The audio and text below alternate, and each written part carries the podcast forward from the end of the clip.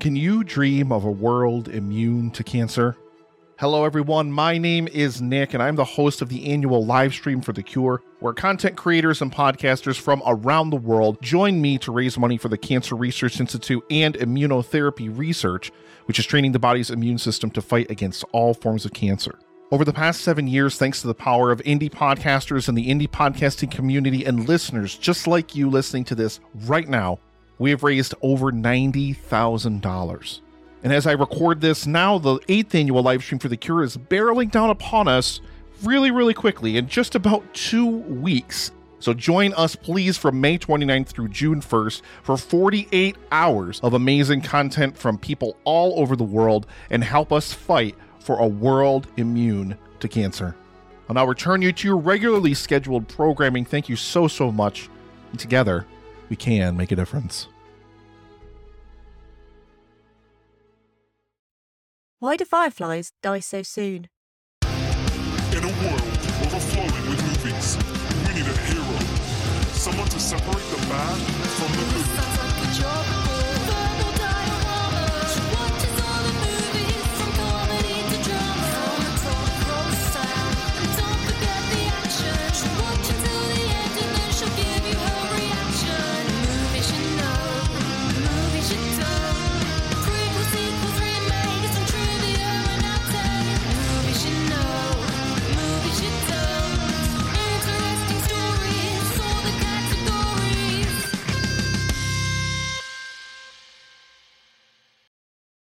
Hi everyone, I'm Em and welcome to a very special Nanorama episode of Verbal Diorama.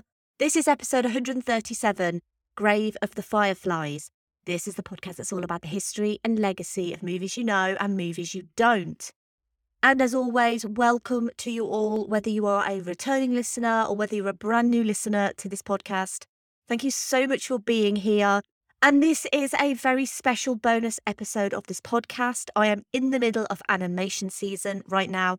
This is a Nanorama episode, and what that means is these episodes are slightly shorter. I like to focus on tidbits of interesting stories and information, but instead of a normal Nanorama episode, which usually I put two movies together and they're usually connected in some way, this is its own individual episode.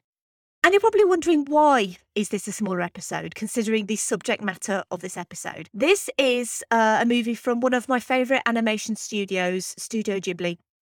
And I've covered a lot of Studio Ghibli stuff on this podcast in the past. And to be honest, it's mainly the work of Hayao Miyazaki. And Miyazaki is known for, first of all, he is known for his anti war messages. I have to put that out there. But he's also known for making movies that are mostly so full of joy and so focused on childlike wonder and enjoyment and beauty. And this movie is such a beautiful experience, but it's also incredibly harrowing. And it's why I'm doing a slightly smaller episode on Grave of the Fireflies because honestly, this movie destroys me. And I don't think that I can dwell on it too long without getting quite emotional. So I just wanted to say don't take this shorter form episode as any indication of a lack of quality on the part of this movie. I genuinely believe this is the late Isao Takahata's masterpiece. And it's a movie that, if you can manage to rewatch, hurts no less on every rewatch. This is the first war movie that I've actually featured on this podcast. And this movie is often cited as one of the best war movies ever made. And let's not forget, this movie is also animated. And one of the mantras of this podcast and of animation season is that animation is not a genre for a start. This is a full on war movie. This belongs with the big, well known war movies throughout the history of cinema. This is a movie that is incredibly painful and very emotional to watch. And the war genre is not my favourite genre. I avoid war movies because of the way they make me feel.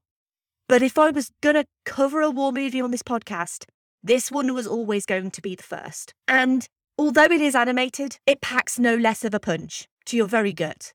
Because just talking about this movie is, is making me feel very emotional. So I am going to try and be as brief as possible on this episode. But really, the people who truly suffer through war aren't the politicians and generals at the top. It's the everyday citizens at the bottom, and specifically the children, children orphaned by war and disillusioned by pain and suffering. Here is the trailer for Grave of the Fireflies. It is the English language trailer, by the way.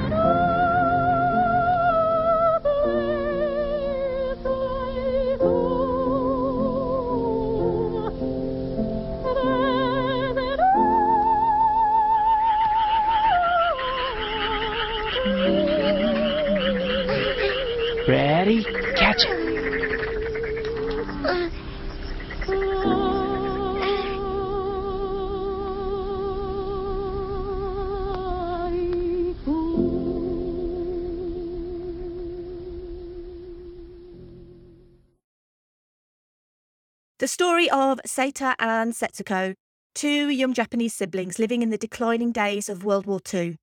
When an American firebombing mortally wounds their mother, and with their father fighting in the Japanese Navy, the two siblings must rely completely on one another while they struggle to fight for their survival. I'll quickly run through the cast of this movie, and when it comes to Japanese anime just generally, I always like to list as many of the actual voice actors as possible. And the reason why I like to do this is because it doesn't matter if you watch this movie with subtitles or you watch a dubbed version of this movie. It doesn't matter to me. The only thing that matters to me is that you must, must, must, must watch this movie. Now, I know I've said this movie is incredibly emotional and traumatizing and harrowing, and it really genuinely is, but this is a movie that you absolutely must watch. So, however you want to watch your anime, whether it is subs or dubs, please just watch this movie. So I'm listing the original Japanese actor, followed by the Sky Pilot dub actor, followed by the Toho dub actor here. Tsutomu Tatsumi, J. Robert Spencer, and Adam Gibbs as Seita Yokokawa, Ayano Shiraishi, Corinne Orr, and Emily Neves as Setsuko Yokokawa, Yoshiko Shinohara, Veronica Taylor, and Shelley Calene-Black as Mrs. Yokokawa, and Akemi Yamaguchi, Amy Jones, and Marcy Bannor as Seita and Setsuko's aunt. The screenplay for Grave of the Fireflies was by Isao Takahata. It was directed by Isao Takahata and based on Grave of the Fireflies by Akiyuki Nosaka. And as I said, when you think of Studio Ghibli, you think of family friendly, you think of sweeping epics, you think of mystical, fantastical worlds, beautiful hand drawn animation, bright colours, engaging characters, and a charming Joe Hisaishi score. Grave of the Fireflies is therefore one of the studio's works that stands apart from its various studio stablemates. It's often not even talked about in lists of favourite Ghibli movies, mainly because I think so many people who've seen Ghibli movies have seen this movie, but it's so traumatic that maybe they don't want to list it on their favourites. And due to various rights issues, it's not included in Netflix's streaming platform when it was updated with all of Studio Ghibli in 2020. And to be honest, if you've not seen Grave of the Fireflies, you'd be remiss if it never sprung to your mind when you actually discussed Studio Ghibli. The thing is, once you've seen this movie, you can never unsee it. The images are burned into your mind forever. The haunting, emaciated depictions of young children during World War II, and to be honest, the uncontrollable sobbing emanating from your body during that initial watch and and the resolution after the credits rolled of I will never watch this again. This movie is genuinely one of the greatest accomplishments of not only Studio Ghibli, but of animation full stop. A movie so depressing and traumatic that it was partnered and released with one of Ghibli's most tender and beautiful movies about the joy of childhood, My Neighbor Totoro. This is no happy ever after tale, unless you count the souls of a brother and sister reuniting after their horrific and painful deaths. Grave of the Fireflies was based on Akiyuki Nosaka's semi autobiographical short story of the same name, published in 1967, which details his experiences before, during, and after World War II and the firebombing of Kobe in 1945. Director Isao Takahata had an eerily similar childhood experience during wartime bombing raids on his home city of Okayama in the summer of 1945 when 100,000 incendiary bombs were dropped on the city in one night. Then, nine years old, Takahata and his sister were separated from their mother while the city burned around them. His sister was injured, but he struggled on with her until they reached the safety of a river. 1,700 people died that night, including those who took refuge in an air raid shelter. And Isao Takahata, one of the founders of Studio Ghibli alongside Hayao Miyazaki, with whom he has worked since the 60s at Toei Animation, Takahata's directorial debut was 1968's The Great Adventures of Horace, Prince of the Sun, where Miyazaki served as key animator. The Great Adventures of Horace, Prince of the Sun was a commercial failure at the time and would lead to Takahata's demotion. Unlike Miyazaki, who is an animator as well as a screenwriter and director, Isao Takahata was mostly a producer and director. Together, along with collaborator Toshio Suzuki, they formed Studio Ghibli in 1985, and Laputa Castle in the Sky was released in 1986. Takahata was a major influence on Miyazaki. He was six years older, more experienced. Miyazaki nicknamed him Paku-san. Paku-san literally means Mr. Munch, and yes, this is where Pac-Man gets his name because he munches. Grave of the Fireflies was Takahata's first Studio Ghibli directed movie. It was Toshio Suzuki's choice to adapt Grave of the Fireflies, and it turned out to be a very personal story for Takahata as his first feature. The idea was that both he and Miyazaki would each direct a movie for release in 1988. My Neighbor Totoro was just as personal for Miyazaki. Both are based on the director's childhoods, but neither was seen as the potential for a great success individually for the studio. It was also Toshio Suzuki who suggested the best way to fund both was to approach Shinchosha, the publisher of Grave of the Fireflies, and suggest a double bill. This meant both directors were free to make the movies they wanted without financial fear, plus a double bill meant more of an audience for both. Theoretically. Takahata, as I mentioned, is not an animator, but he had an impressive animation crew enlisted for Grave of the Fireflies, including Yoshifumi Kondo as animation director, Yoshiyuki Momose as assistant animation director, and industry veteran Michio Yasuda as colour designer. Yasuda was pivotal in giving the movie brown outlines instead of the customary black to make the film feel softer. Brown outlines were a challenge for the production, though, as the contrast wasn't as great in brown as it is in black. Takahata was not known in the industry for his brevity. In fact, Miyazaki once described him as descended from a giant sloth when it came to hitting deadlines. He had originally planned to use non traditional animation methods, but it's a good job he didn't because the movie was already running late on the traditional methods and the release date could not be put back either. Additionally, while Seita was easy to animate, Setsuko was an issue. The production scouted nurseries to observe four year old girls' movements and personalities to make Setsuko as natural and genuine a four year old girl as possible. While the double bill of Grave for the Fireflies and My Neighbor Totoro made complete sense from a financial point of view, audiences understandably struggled. Both are so tonally different and not a natural feeling double bill. That it's unsurprising that Grave of the Fireflies turned off audiences, especially after the sweet childlike joy and marketing possibilities of My Neighbor Totoro. It would be Totoro's merchandise that would ensure profits for Studio Ghibli and the production of subsequent movies. Nevertheless, Grave of the Fireflies grossed a modest 1.7 billion yen, which was equivalent to just over $700,000 in 1988 money. But really, this is a movie that stands out critically in an ocean of critically lauded Studio Ghibli movies. This is not just an outstanding animated movie. It's not just an outstanding war movie or indeed an anti war movie, despite what Isao Takahata himself would say. It's not only outstanding at getting you through a box of Kleenex, it is without a doubt Isao Takahata's masterpiece. He was a man of few words and even fewer recognition. He was always in the background of Studio Ghibli, slowly but surely making his movies, which would go on to include Only Yesterday, Pom Poko, My Neighbours the Yamadas, and The Tale of the Princess Kaguya, his final movie as director before his death in 2018. Two live action movies in 2005 and 2008 would attempt to tell the story of Grave of the Fireflies, but in a slightly different way. The 2005 movie focused on the aunt's daughter, a minor character in the anime, but depicts how a kind hearted woman can be turned cruel by the horrors of war. The 2008 version, a TV movie, focuses on the siblings. I have not seen either, but I can be pretty confident in saying that neither would ever or could ever come close to Isao Takahata's version. And this was honestly a movie that I told myself I could never watch again. This is a work of art. It's flawless. Despite it being an animation that clearly has flaws, it's still flawless.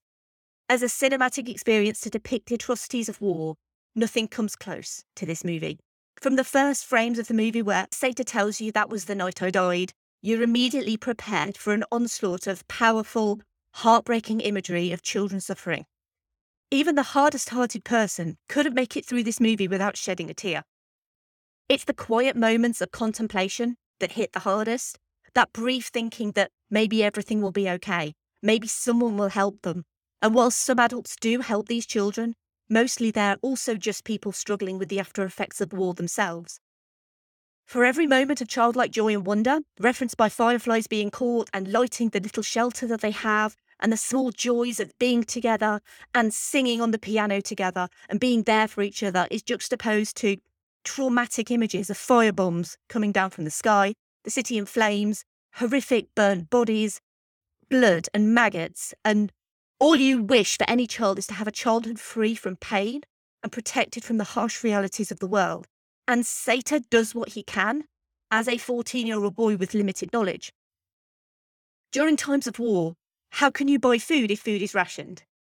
How can you feed a starving child without food?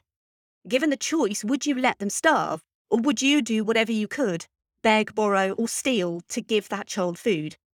It's a question that I expect that none of us have actually asked ourselves. But after watching this movie, it actually makes you ask yourself the question what would you do if that was you?